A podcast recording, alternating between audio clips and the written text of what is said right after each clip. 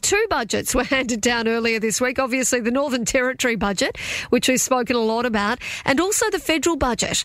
And um, some questioning exactly what is in it when we talk about affordable housing and um, and that commitment or some of those commitments that have been made. Now, joining me in the studio to talk further about that is Peter McMillan, who is indeed the CEO of NT Shelter. Good morning to you, Peter. Hi, Katie. How you going? Yeah, really good. Great to have you in the studio. Peter, you and I have spoken on numerous occasions about, well, social housing, affordable housing, public housing, and the shortfalls. What did you make of the budget earlier in the week? Well, certainly, uh, Katie, this is a cost of living budget, and I think the government has uh, made announcements over a whole range of measures, some of which are in the housing and homelessness space.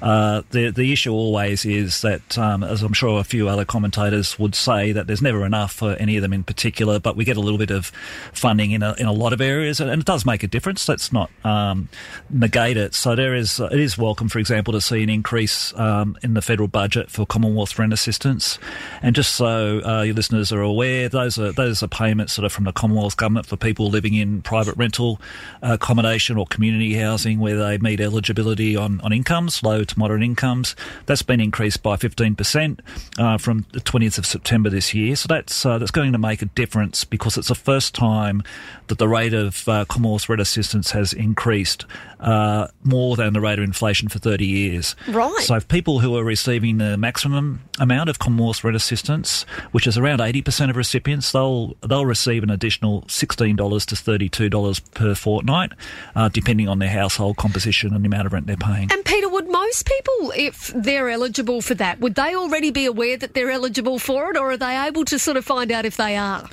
Well, those who are receiving the top rate will be eligible for it. Um, I'm not sure how well it's been communicated yet, other than on budget night, but that will that will come Yep. through from uh, the 30th of what did I say before? The 20th of of September. September, yeah. that'll come through. So, any other wins for this sector from what you can see?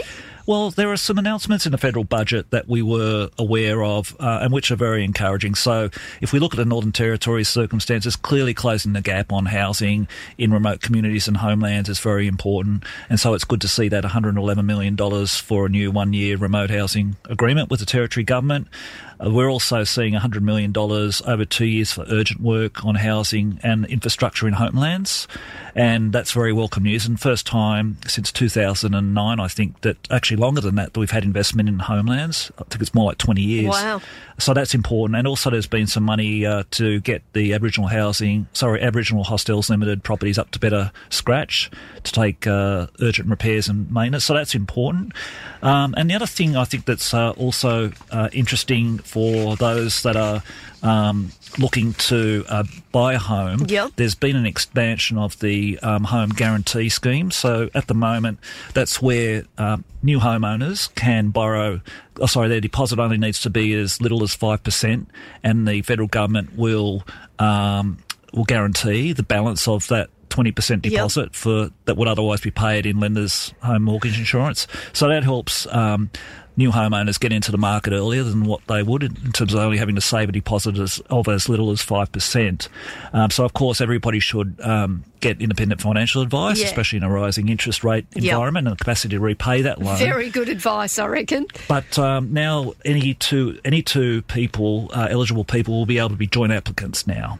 Okay. So there's some opportunities there. Yep. Before it was just spouses and de facto partners. Yeah, so right. now we can get um, people coming together and being joint applicants, so which it is could be interesting. like a mum and dad, uh, like a you know a mum and daughter or Yeah. something like that. Or even potentially two friends Yeah, as well. right. So I think it'll be really uh, important to see the eligibility uh, guidelines when that comes out. Yep. Things like allowing um, non first home buyers who haven't owned a property in Australia for at least 10 years to access that guarantee, um, single legal guardians of children, and also Australian permanent residents. So there's been an expansion, and that is really, I guess, providing a little uh, bit more of an opportunity for those who do aspire to home ownership Mm. just to be able to save up the deposit quicker and, and get into the market. Now, Peter, obviously, uh, the federal government also said that they are they're committing to lifting uh, to lift the National Housing Finance and Investment Corporation's uh, liability cap to two billion. From two billion to seven point five, Yep. in order to support the building of affordable and social housing. Will that make an impact? It will make an impact uh,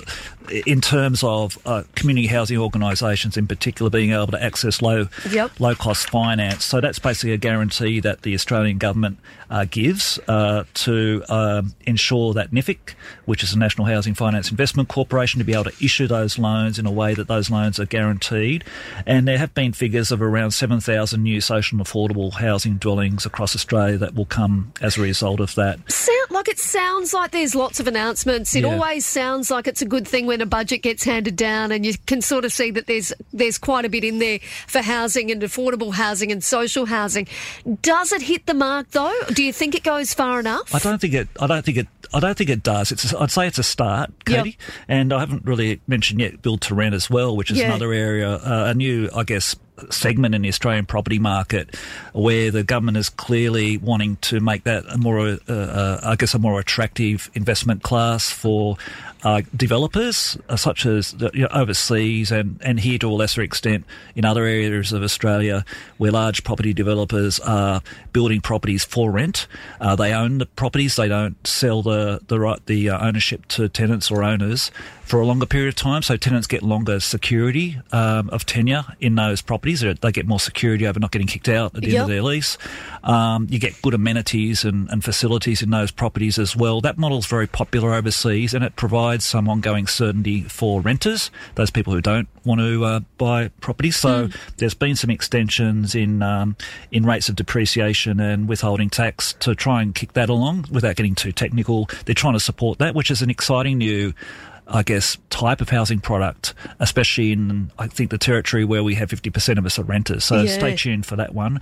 What I think is most important is probably what's not in the budget, and that is that in Canberra at the moment, as, as some of your listeners may be aware, there's been negotiations uh, in the Senate with uh, the Greens and other um, crossbenchers Yep. to try and get this Housing Australia Future Fund, or the HAFF, Yep. in place. And Jacqui Lambie's party has negotiated for her state in Tasmania and now nationally that if that gets up, each state and territory will get 1,200 social and affordable housing properties. Wow. Now, if we were to get that here in the Northern Territory, can you imagine the impact that will make uh, in terms massive. Mm. of social and affordable housing?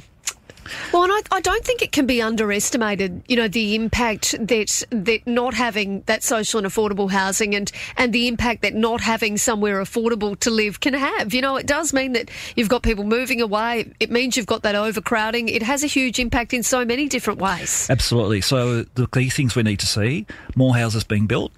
So under this HAFF uh, legislation, that will uh, see thirty to forty thousand houses around Australia getting built. It's nowhere near enough, and that's why we would like to see the government. Um, uh, raise its ambition uh, on that, but it's a start, and I Yeah. think we need to get moving with that. As I said, 1,200 houses in the territory would make a, a huge difference. The other thing we need to look at is renters, uh, and at the moment, uh, what's happening also in Canberra is under National Cabinet, all the housing, state and territory housing ministers are having to go back and look at what they're doing for renters' protections around things like how often can your rent increase and by how much. Yep. And also, I guess, uh, provisions around getting evicted at the end of your lease and making sure that's fair and consistent nationally.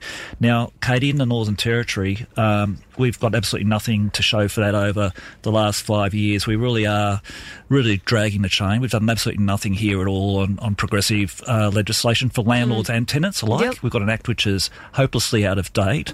Uh, and at this stage, we've seen nothing at all come out of reform.